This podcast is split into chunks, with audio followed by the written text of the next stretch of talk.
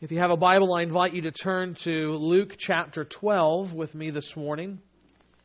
Luke chapter 12.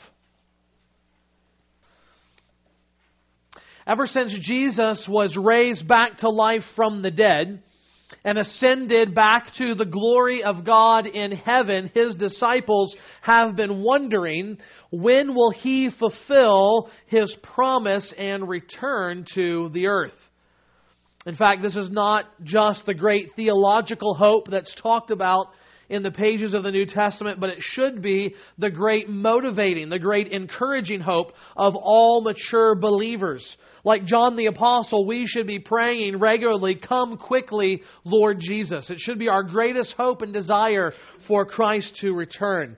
But how will He come? When will He come? What should we do in the meantime? These are the kinds of questions that Christians have been seeking answers to for quite a while, and some people have provided better answers than others.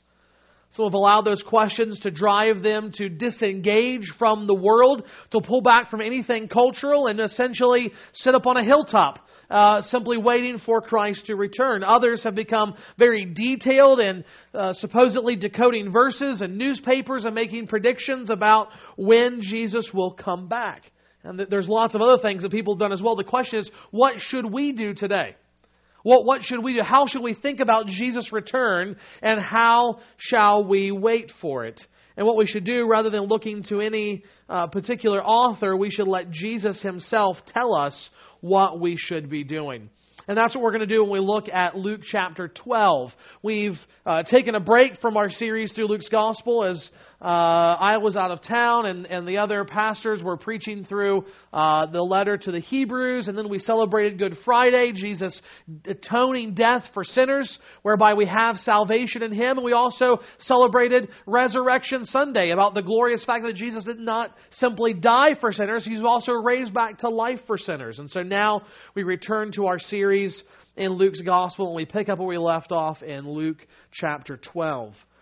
You'll remember if you've been with us that this is in the middle of Jesus teaching his disciples. He had had resistance. People had stood and opposed him because of what he was teaching. And so in the midst of both people clamoring for, uh, to be around him, to be near him for healings or whatever, and opposition against him, he gathers his apostles and the larger group of disciples together and he says, this is what life is meant to be like as my disciples. And we pick up in the middle of that at verse 35, and here we see Jesus say this Stay dressed for action and keep your lamps burning. And be like men who are waiting for their master to come home from the wedding feast, so that they may open the door to him at once when he comes and knocks. Blessed are those servants whom the master finds awake when he comes. Truly I say to you, he will dress himself for service and have them recline at table, and he will come and serve them. If he comes in the second watch or in the third and finds them awake, blessed are those servants. But know this, that if the master of the house had known at what hour the thief was coming, he would not have left his house to be broken into. You also must be ready, for the Son of Man is coming at an hour you do not expect. Peter said, Lord, are you telling this parable for us or for all? And the Lord said, Who then is the faithful and wise manager, whom his master will set over his household, to give them their portion of food at the proper time? Blessed is that servant whom his master will find doing so when he comes. Truly I say to you, he will set him over all his possessions. But what if the servant says to himself, My master is delayed in coming, and begins to beat the male and the female servants, and to eat and drink and get drunk? The master of that servant will come on a day when he does not expect him, and at an hour when he does not know, and he will cut him in pieces and put him with the unfaithful. And that servant who knew his master's will but did not get ready or act according to his will will receive a severe beating. But the one who did not know and did what deserved a beating will receive only a light beating. Everyone to whom much was given, of him much will be required, and from him to whom they trusted much, they will demand the more. May God bless the reading of His Word. As we think back over the last 40 or 50 years, especially, there have been certain evangelical leaders who have made their entire ministry. They have built all that they have done and said around the return of Christ. And every few years, or sometimes even every few months, they, they seem to find something in the, the news stories, the events of the day, that, that uh, they combine with verses of Scripture to say, look, get, get ready, Jesus' return is just right around the corner. It's so close. And they've been saying that message for decades. Now, very few people actually predict a date for his return, though they come close to it. In fact, uh, there was one guy that came really close to it. When I was in college, we had a, a new pastor, and he had certain obligations that he had already lined up. So he was gone uh, for a few weeks here and there in the first year, and he had different people coming and, and speaking. And some of them, uh, I later asked him, and he said he'd never actually heard before. He only knew by reputation of other pastors. And I filed that away, um, as you'll see in a minute, not ever to do that again. Uh, because when this one individual came, he was talking about um, the, the, the end times, about Jesus' return, and he literally said this. Jesus said we cannot know the day or the hour, but he never said the month or the year. And and and and frankly though, what somebody meant for evil, God meant for good, because at that very moment I knew that we were only dating at the time that Melinda was the woman for me because she was just as, if not more, incredulous than I was, a Bible student, that he had said that. And I just thought, what a woman. She's, she's for me, right? I mean, um, a, a woman can learn to cook, but to, to love God's word like that, that, that, that could be hard to come by. So uh, she was just like, I can't believe he said that. I can't believe he said that. What do you think? I can't believe he said that. I was like, I know, I know, I know. Isn't it great that you caught it? So Notice what Jesus says here. Jesus says that, that waiting is not about charts and graphs and predictions. He says we, we are to be ready for his return at any moment, not, not trying to plot out timelines and look for signs in the sky. And that readiness, that being ready, is most clearly seen in our ministry for Christ, in our service to him. That's what Jesus is teaching his disciples in this passage and what he wants to teach us this morning. What we need to understand is that the way that we live and serve on a daily basis should show that we are ready and waiting for our Master's return. And that's what we want to think about even as we begin unpacking this passage. Number one, we want to think about the Master's promised return. The Master's promised return. We think about the reality of Jesus coming again. What will his return be like? Well, first we see that he will return at an unexpected time. That he will return at an unexpected time. Jesus uses several analogies and examples in this passage to drive this point home. One of them is this picture of the master returning to his home. In verse 38, he says, If he comes in the second watch the third watch and finds his servants awake, blessed are those servants. Now, unless you've been in the military, like some of you have, or especially I imagine the, the Navy, uh, where you have specific watches, we don't think about watches of the night, right? We think about bedtime and wake up and often d- despise the alarm that rouses us from sleep. But both the Jews and the Romans actually divided up the evening into uh, groupings of hours that they called watches.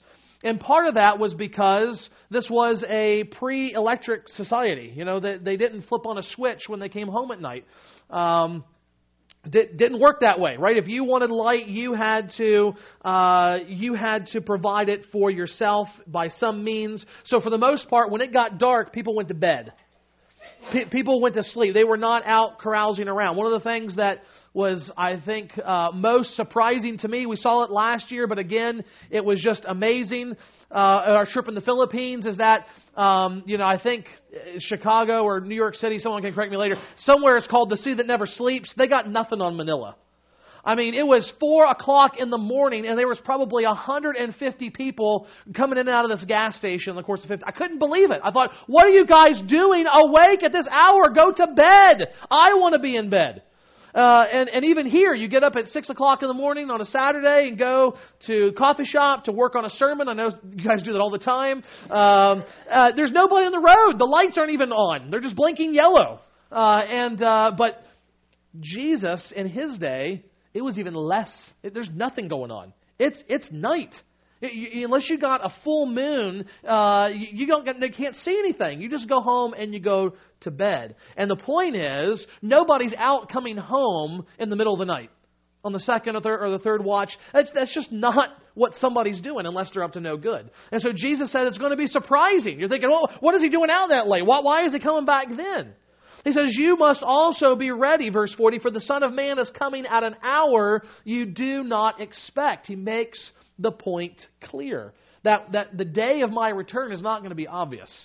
It's not going to be like he's going to show up and say, Yeah, that's what I thought. I thought it'd be today. Yeah, that, that, that, that's what I thought. It's not going to be like that.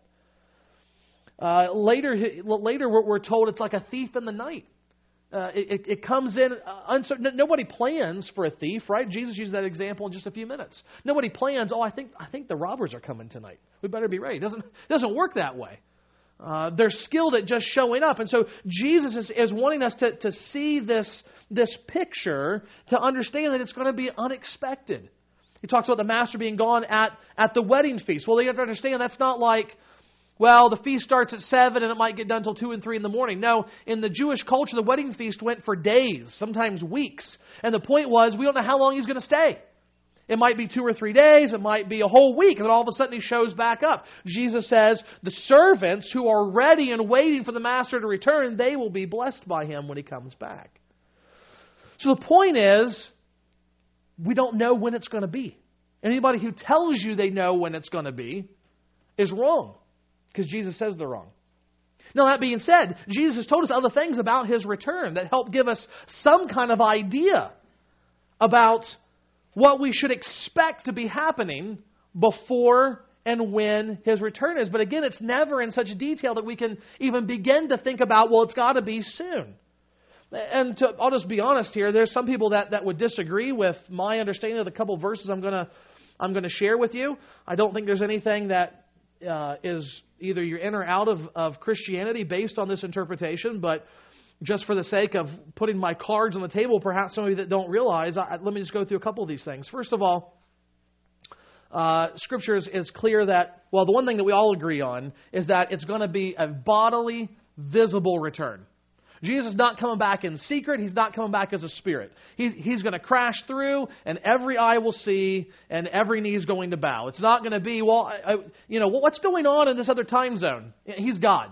Every time zone is going to know that uh, our, our, our God is here. But some, some more specific things. In Matthew 24, Jesus says that before he returns, all the nations will hear the gospel.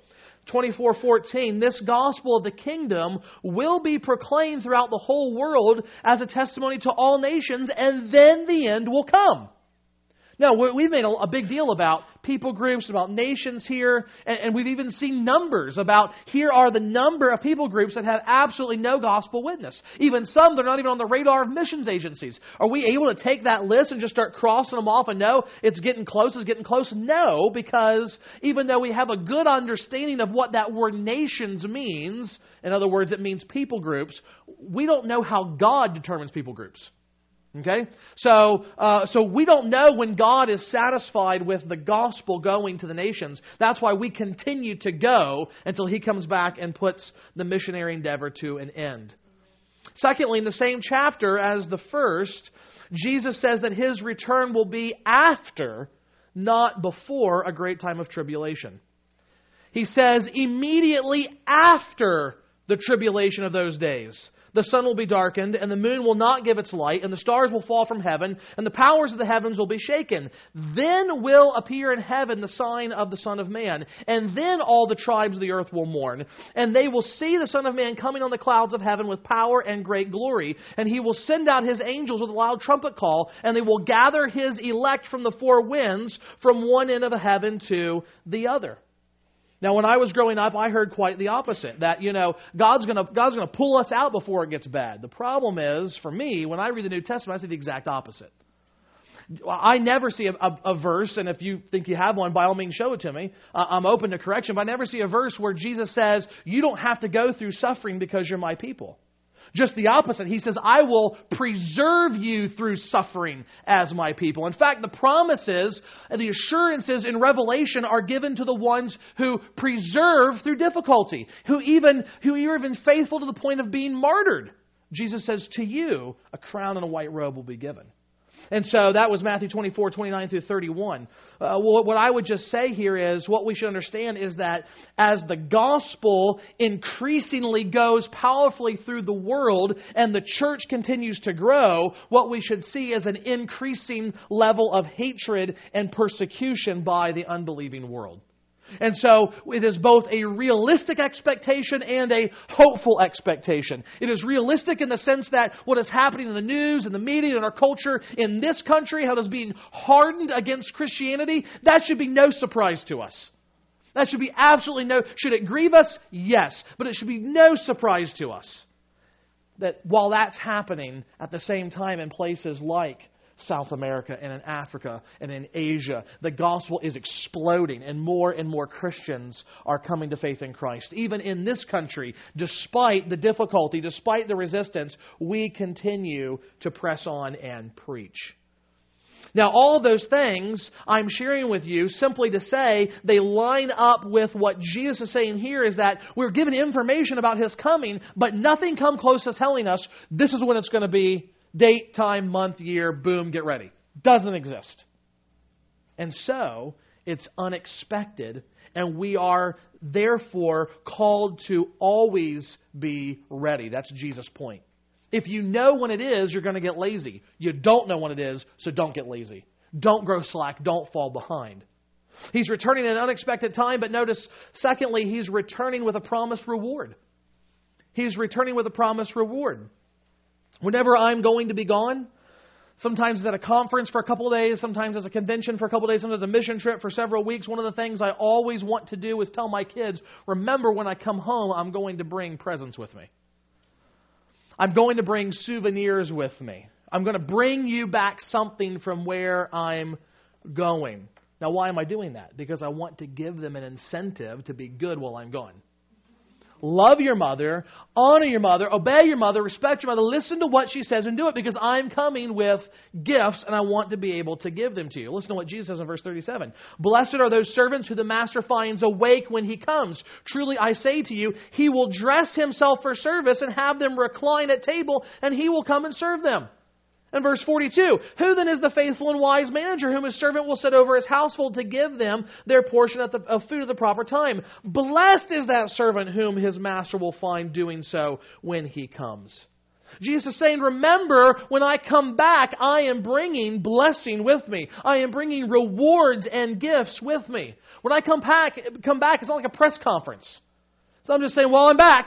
I've been away for 2,000 and some years, and, and now we're ready to, to, to end this thing and bring the fullness of the kingdom. No, no. He is bringing the fullness of the kingdom with him. And part of what that means is blessing and reward for those that have been faithful while he's been away.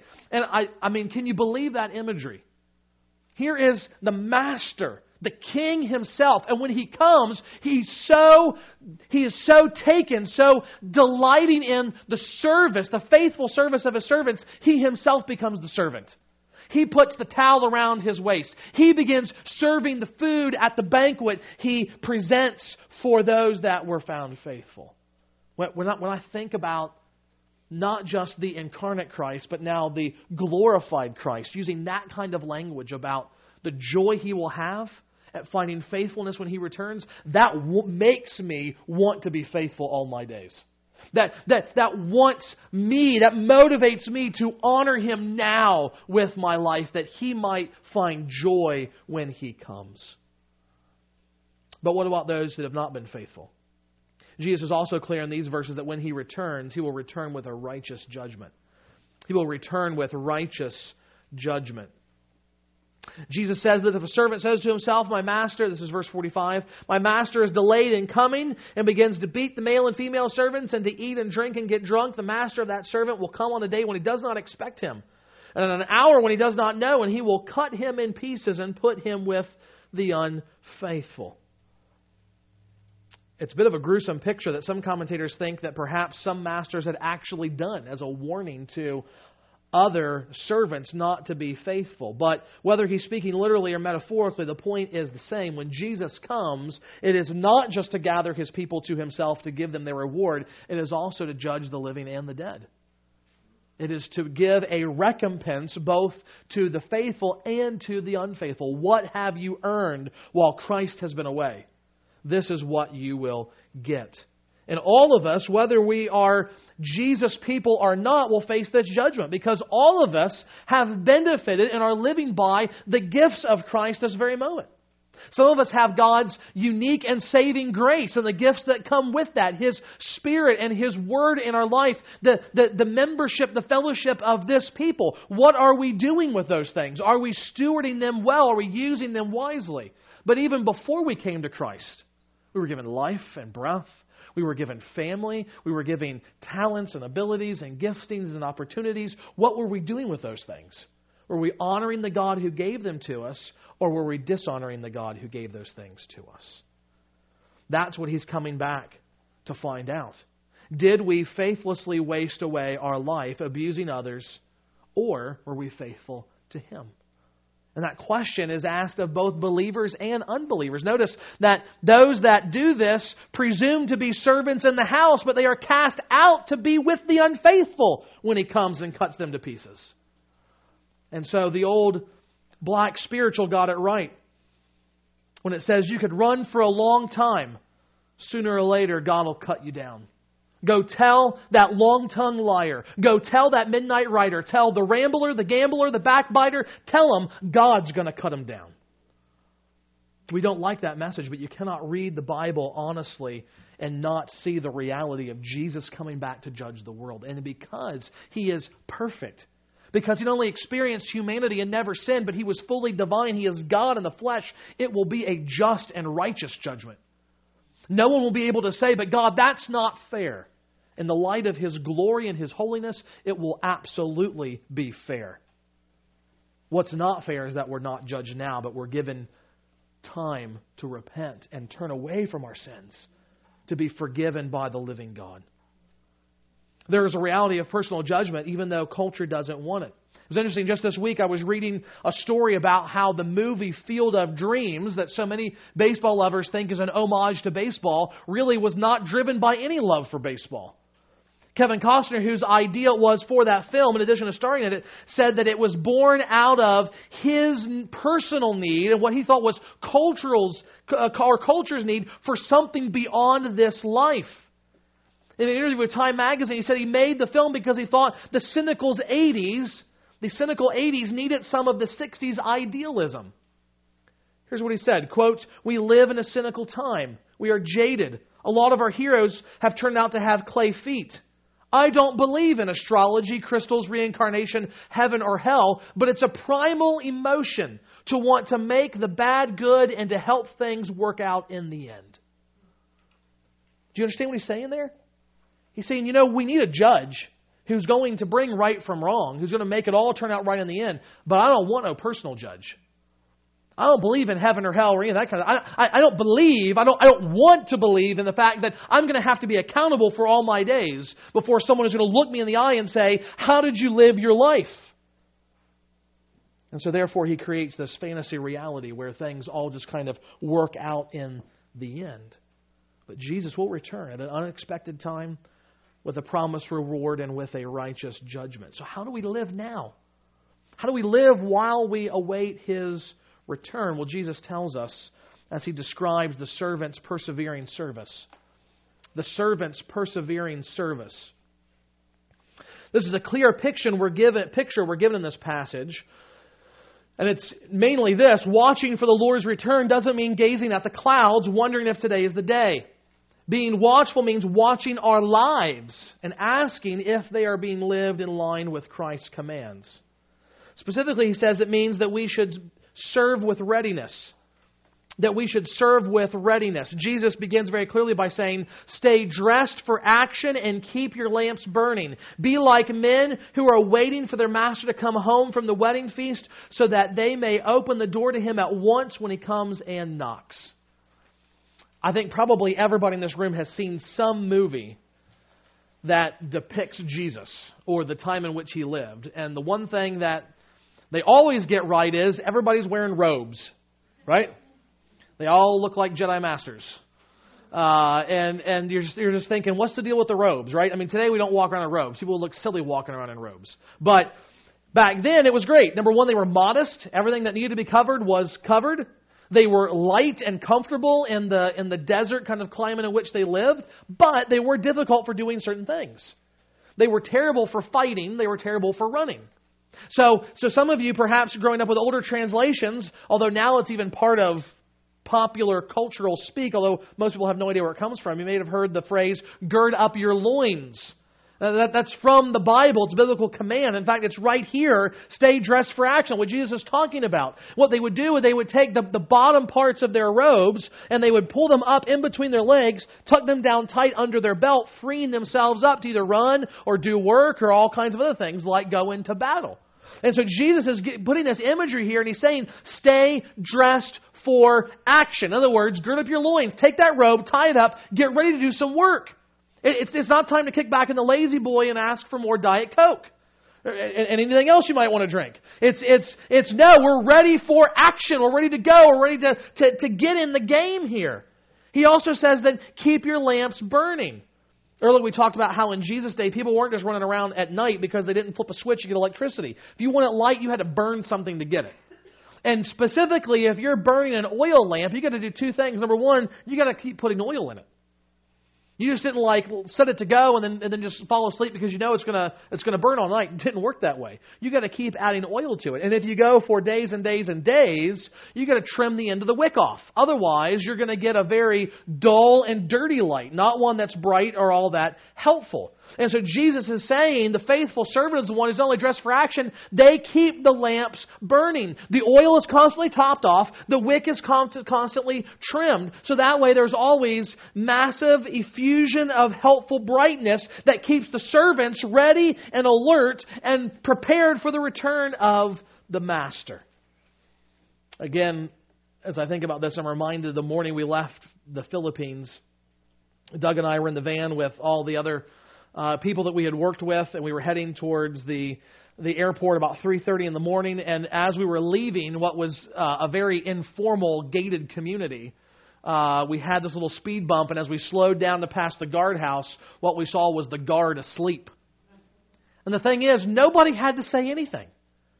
I mean, no one had to make a comment. I would say, you know, he probably should be awake. We didn't have to say that. Everybody just went, uh.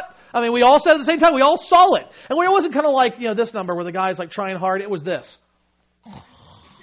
I mean, he was, he was out. I mean, there. Were, I mean, you know, because I, I, I, thought about saying, "Hey, honk the horn," but you know, uh, then you wake up other people. It wouldn't be very nice, you know. Uh, but that's the kind of thoughts I have at 3:30 in the morning. So, um, it was obvious that he was lax on the job, and Jesus is saying, you know, that that's not what we're about. That's not, what, that's not what you should be about as my disciples. This is not a party cruise. It is time for work. Stay ready. Be dressed for action. Be prepared to come and go and do whatever is needed for the sake of my kingdom. So Pastor Ligon Duncan says that Jesus, what he is calling us here to, is an attitude that pervades the way that you approach life. That you're always ready to be serving the purposes of Jesus in this world. So with that in mind, we have to look at ourselves, we have to ask the question, are we ready? Both we as a church and we as individuals. Are we ready? Does this characterize our life? Are we dozing off? As it were, in the, in the midst of life and ministry? Or should Christ come at this very moment, will he find us ready and awake and alert and faithful in serving him? Jesus says his disciples need to be serving with readiness. At the same time, we also need to be steadfast in our responsibilities. We need to be steadfast in responsibilities. Did you notice that Peter's question when we read through the text the first time? Jesus is laying out the urgency of life required because of the nature of his return. And Peter stops him and says, uh, Lord, are you telling this parable for us or for all? You can imagine that student in the middle of a lecture at some point where the professor just is like they're, they're pouring their guts out with this passionate plea, and, and some person in the back raises their hand and says, Is this going to be on the test? Should I be taking notes? Is this important? And you're just thinking, oh, you know, I could. That, that's kind of what what Peter's doing here. At the same time, there is a sense of, of which Peter's question is legitimate because though imperfect, he understands, nevertheless, there is something unique about his role. He's not just one of the 70 or 90 or 120 disciples that are with Jesus at this time. He is part of the 12 apostles that have uniquely been set aside to assist Jesus in his ministry and to one day carry it on. And the question he's asking is legitimate in this sense. Are, are, you directing all of this specifically to us as, as the apostles, as the leaders of, of your kingdom, or to every disciple that's a part of your kingdom? And the answer that follows is Jesus basically saying it's both. It's for the apostles and the disciples. Or in our current context, it's both for the ministers and the members. Not because ministers are on the same level as apostles, but because their ministry is based on the pattern of apostolic ministry. So Jesus begins by saying that ministers are given a greater responsibility. Ministers are given a greater responsibility. Look, at, look again at verse 42. Who then is the faithful and wise manager? Whom his master will set over his household to give them their portion of food at the proper time. Peter says, Is, is this, for, is this for, for us or for everybody? And Jesus says, Do you want to know what the wise manager looks like? Do you want to know what your ministry should look like? It's making sure that the servants are well fed at the right time. Steadfast faithfulness for the leaders of God's people means feeding the sheep what they need, when they need it, and how they need it. And so it's very similar to what Jesus is going to tell Peter right before he ascends. At the end of John's Gospel, you remember when, when Jesus was betrayed, uh, all the disciples fled. Jesus arrested. They're, they're, taking him to be crucified, and, and people are asking Peter, Aren't you one of his disciples? Oh, no, no, no, not me, not me. He denies them. He, he denies him. And then, and then afterwards, he feels really guilty about that. And, and he sees Jesus again, and Jesus is seeking to reconcile with him, to give him a chance to repent. And he says, Peter, do you love me? He says, Yes, of course I love you. He says, If you love me, then you will feed my sheep. You will feed my sheep. Peter, do you love me? Then feed with spiritual nourishment my people. I'm going away and I'm leaving my flock under your care, under the care of the apostles and eventually local church pastors. Here is my word. Here is my spirit. Take care of my flock. Don't beat them. Don't mistreat them. Don't manipulate them. Don't get rich off them. Care for them.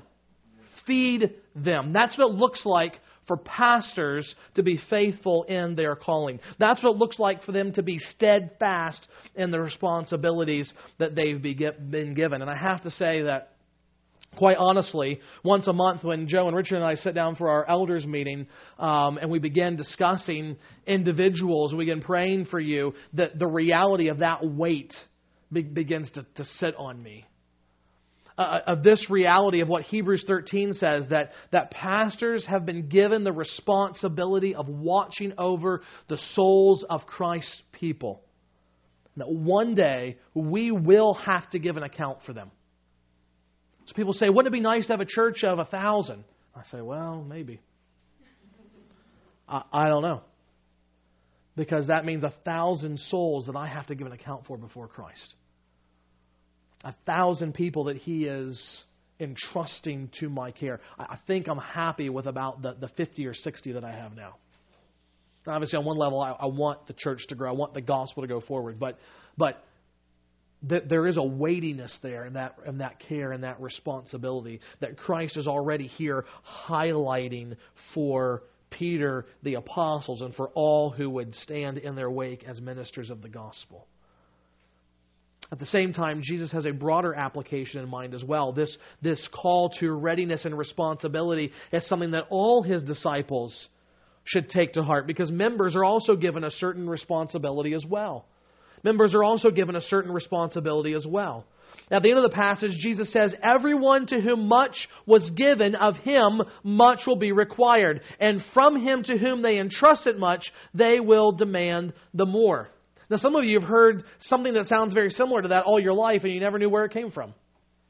Uh, so, so some of you uh, thought that was just what you know Uncle Ben came up with, but what you realize is that no, this is this is actually a true thing. It's something important and right and good because it comes from Christ Himself. It is a res- principle of responsibility that for those of us that have been entrusted with much things, much resources, much responsibility, so also there is a greater accountability for it as well. And what he's saying is that on one level, every believer has been entrusted with something.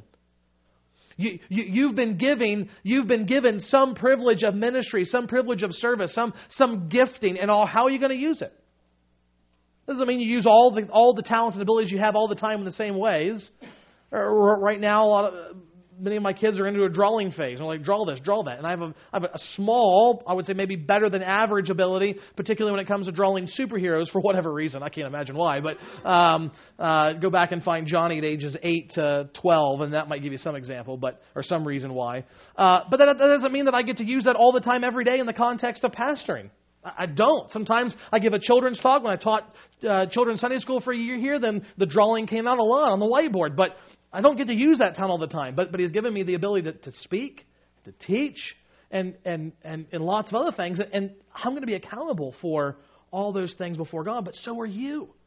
So, so are you as individual, little, lowercase, we call that way, ministers of the gospel. Everyone, every believer has the same ministry responsibility of preaching Christ. And are you using that well. Furthermore, think about the context in which the command is given to apostles about caring for the flock. Likewise, you as members, I can never say mere members because the Bible doesn't use that, but as members, this glorious thing, members of the body of Christ, you are given specific responsibility to care for those around you to care for other Christians. That, that is the, the context here and, and what Paul is painstakingly clear and practical about in all of his letters. It's, it's not just one shepherd caring for the flock, it is also the sheep looking out for one another. It's not enough just to feed yourselves, but we need to be looking to make sure that others sitting around you are being taken care of and fed. So we don't act like the bad servant of verse 45 who hogs all the food and the wine and gets himself tanked. No, we're looking out for each other, making sure that we all have what we need. Very often, when we think about even something like giving benevolence, we're thinking about, well, that's for needing people outside of the church. And certainly there is a that there is a command to do that. But you know, the, the weightier command and example in the New Testament is to care for the people of God first. So, for example, in, in, Acts 2 through 4, it's the church that holds all things in common. It's church members who are assisted when they're poor. That's where the priority lies because there is a priority of relationship when it comes to mutual faith in Christ. Paul rallies the churches to give a special offering. What? For, for who? For the needs of suffering Christians in Jerusalem. The whole place is ravaged with famine, but he's concerned that believers are cared for. In 1 Timothy 5, he says that if anyone uh, chooses not to, they have the resources, but they choose not to provide for the needs of their own family, he says, especially members of the household of, of God, in other words, church members, he says that betrays the gospel, and you are worse than an unbeliever in the testimony of your life. So he says in 1 Timothy 5 8. Now, since I've been here, I have known some of you the whole ten and a half years or whatever it is. And you've just been giving and giving and giving and pouring out your life for the members of this church. And that's encouraging. And I see the effects of that throughout the rest of the congregation. Others of you are, are, are here more recently and you've just jumped in and, and, and grabbed onto the, the same vision of, of loving and serving one another. But there are others, and that's, that's not where you're at right now. And, and collectively as a church, we, we want to make sure that we are clear, at the very least, on what this responsibility is that Jesus himself is giving to us. That, that Paul picks up on and explains the practicality of. That, that we are to be serving and caring for the needs of one another, not just in terms of, of teaching, but in a whole person kind of ministry. And so, you know, one of the things that we even have right now that, that we want to make sure that, that we're emphasizing is that, you know, there, there's there's a couple different ways churches can grow. And, and right now we're doing it biologically. We, we have more kids in the nursery. We have more babies being born. We are thankful for that. But what that also means now, the time is, is clear and now and evident that some of us need to step up and be working in the nursery. And I, I know that in most churches, we don't want to do that. Well, I want to hear the sermon. Well, so does the mom. And I guarantee you, if five kids were in here screaming, you would be upset about it. You could say, well, no, we'd be, no, I've seen your faces. I, I know you would be upset about it. So here's what we say. We say, all hands on deck. We care for these mothers. We care for these fathers. We care for these families. And we take turns working in the nursery, providing love and care for the children of our members, knowing also that there will be visitors that come into our midst. So we want to provide for them as well. It's a practical demonstration of our love and care for one another. We are all sheep of the same, same flock with the same shepherd, called to love one another as the Father and the Son love one another. What, what better practical demonstration could there be than that kind of ministry?